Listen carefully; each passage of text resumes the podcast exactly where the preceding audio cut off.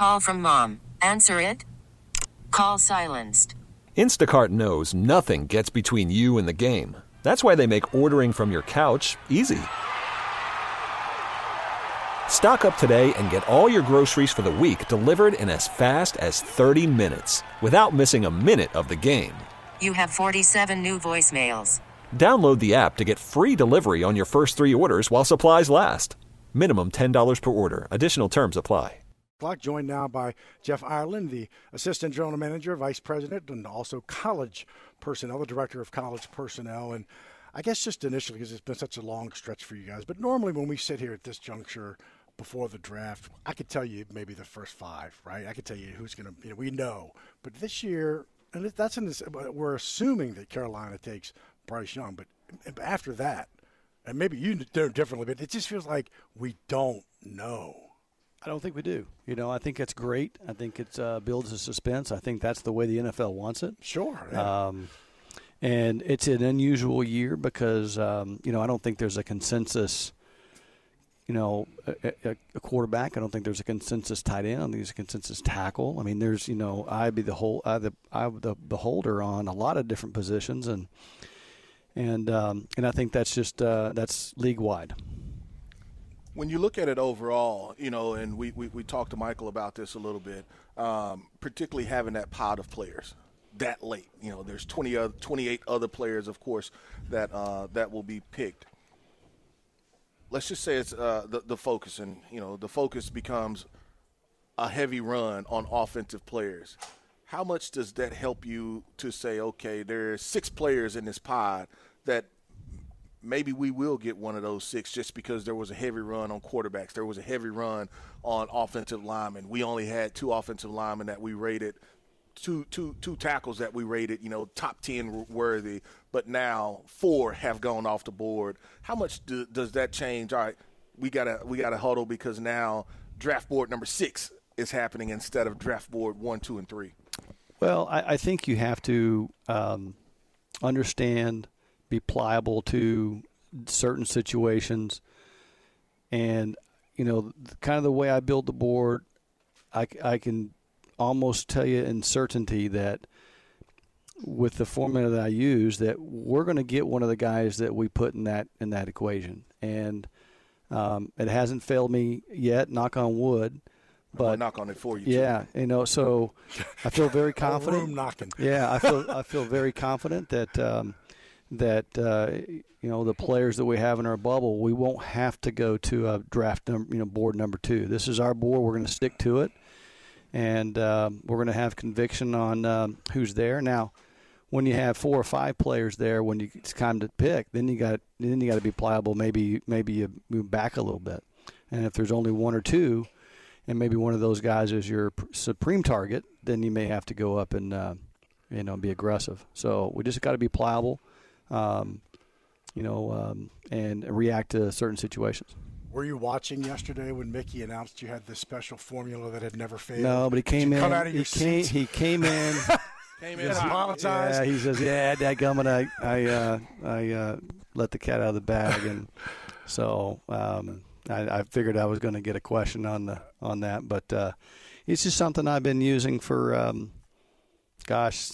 Maybe 17 years since I've been in charge of a draft, and it's worked for me, and I don't let it out of the bag too often, and but it's something I've used, and it's worked for us. We see this always kind of in the weeks leading up, and that's just the runs on players. But if I'd have talked to you in the middle of the college season this college season, it said 4 quarterbacks maybe in the top 10, what would you have said? I always said, who's number 4? Because 3 of maybe, yeah. Yeah, I felt confident there was certainly 3. And probably I would have come up with a 4th, but at the time that I went through maybe Florida, I was thinking that he's probably going to stay in school.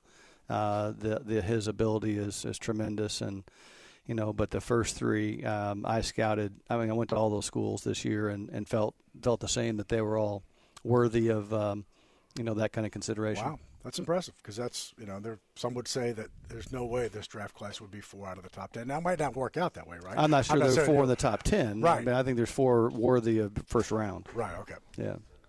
I know there's not a number that we can put on it as far as hours that you and the scouts, have dedicated to this draft, but just tell us a little bit that what goes into it, and then that scout, whether it's a regional scout or whether he's a local scout, when he comes in and he has players, hey, look, guys, these are the guys that I think, how much time do you spend with them, and then you relay it over to Mickey and, D.A., and to get on that same page that this is a guy that fits our formula. This is a guy that we really, think we can add to the program. Gosh, that process, scouts are going to go home, Sunday, and then we're going to reconvene and, on Memorial Day. And we start that process right away. And so they're watching tape all through the summer, and then we come back here for training camp, and we get to see kind of our products that we drafted a little bit closer, and then we get back on the road and, gosh, it's a year-long process. It really is, and the guys that are away from their families for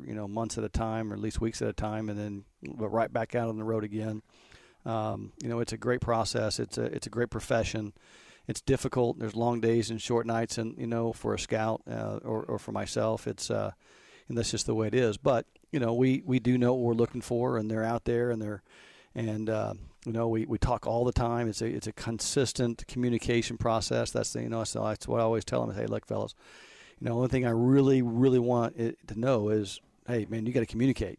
When you see someone that's not initially on our list, we got to get him communicated so we can get him, checked and cross-checked and, and double-checked. And that's just the way we do it. We cross-check and we find out if we know something, we want to make sure we know and we know. When you have a player that maybe the Senior Bowl, or you have I don't even think it's East West Shrine Bowl anymore. I think it has a new name, but East West Shrine. Yeah. East West Shrine. I think the NFL PA Bowl. You have all these bowls. How much does it help to now? Not only did I see him at his school, but I've seen him work out a week, 3 days, 4 days, up close with my own eyes, different competition. But maybe a player that didn't get invited. How much does that weigh on the decision-making, or at least the evaluation for you guys? Well, what you're trying to do at the end, I'm going to go backwards. So at the end, the guys that we feel strong conviction on, that we've gone through the process, we understand the mental, we understand the character, we understand the family background or dynamics involved. We've seen the player. We've seen him against good competition. We're trying to build conviction. And so when you see a player multiple times, that helps us build conviction. And when a player doesn't work out or doesn't do a drill or doesn't go to a bowl game or misses a bowl game, that's just another opportunity he can showcase to us, for us to build a conviction for that player. And I get very annoyed by players that choose not to do that. But are they hiding something? I don't really know.